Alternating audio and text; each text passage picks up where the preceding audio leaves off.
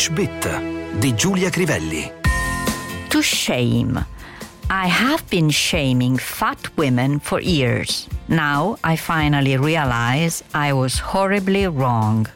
Ho passato molti anni a far sentire le donne grasse in colpa, sbagliate. Ho passato molti anni a farle vergognare di essere grasse. Ora finalmente ho capito quanto io abbia orrendamente sbagliato. È una missione di colpa forte quella fatta dalla giornalista Amanda Platel dalle pagine del Daily Mail, un quotidiano molto diffuso nel Regno Unito, che ha richiamato le due pagine del suo articolo in prima pagina.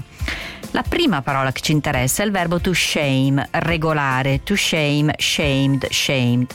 Arriviamo anche all'uso che se ne fa in italiano da qualche tempo, ma partiamo dal significato originario. To shame somebody significa far sentire una persona ashamed, ovvero far provare a questa persona vergogna per qualcosa. Il gerundio del verbo shaming, come capita spesso in inglese, è molto usato come sostantivo. Da qui il body shaming di cui sentiamo parlare anche in Italia, che letteralmente significa far provare a qualcuno vergogna per il proprio corpo, il proprio aspetto fisico. Il sostantivo shame è a sua volta molto diffuso. His face burned with shame. Il suo viso bruciava di vergogna. He could not live with the shame of other people knowing the truth. Non poteva convivere con la vergogna di sapere che gli altri sapevano la verità. Have you no shame? Ma non ti vergogni? Shame on you, vergognati. In senso meno drastico si può dire To my shame I refuse to listen to her side of the story. Ammetto la mia colpa, non ho ascoltato la sua versione dei fatti.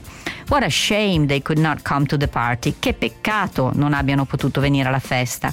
It's a shame about Tim, don't you think? Why? What happened?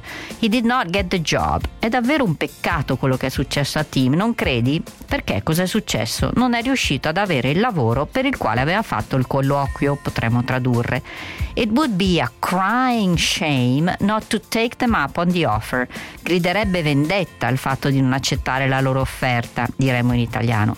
There is no shame in wanting to be successful and rich. Non c'è niente da vergognarsi a voler raggiungere successo e ricchezza. She felt their failure would bring shame on her family. Pensava che il suo fallimento facesse fare alla sua famiglia una bruttissima figura. Tra gli aggettivi shameful. It was shameful the way she was treated after the breakup. Fu vergognoso il modo in cui fu trattata dopo il divorzio. Shameless è qualcuno privo di vergogna ed esiste persino il sostantivo shamelessness. Un'ultima sfumatura, a shaming defeat by a less experienced team, una sconfitta che fa male perché subita da una squadra con meno esperienza. I saw their presentation at the summit, it put ours to shame. Ho visto la loro presentazione al summit, al confronto la nostra sfigurava.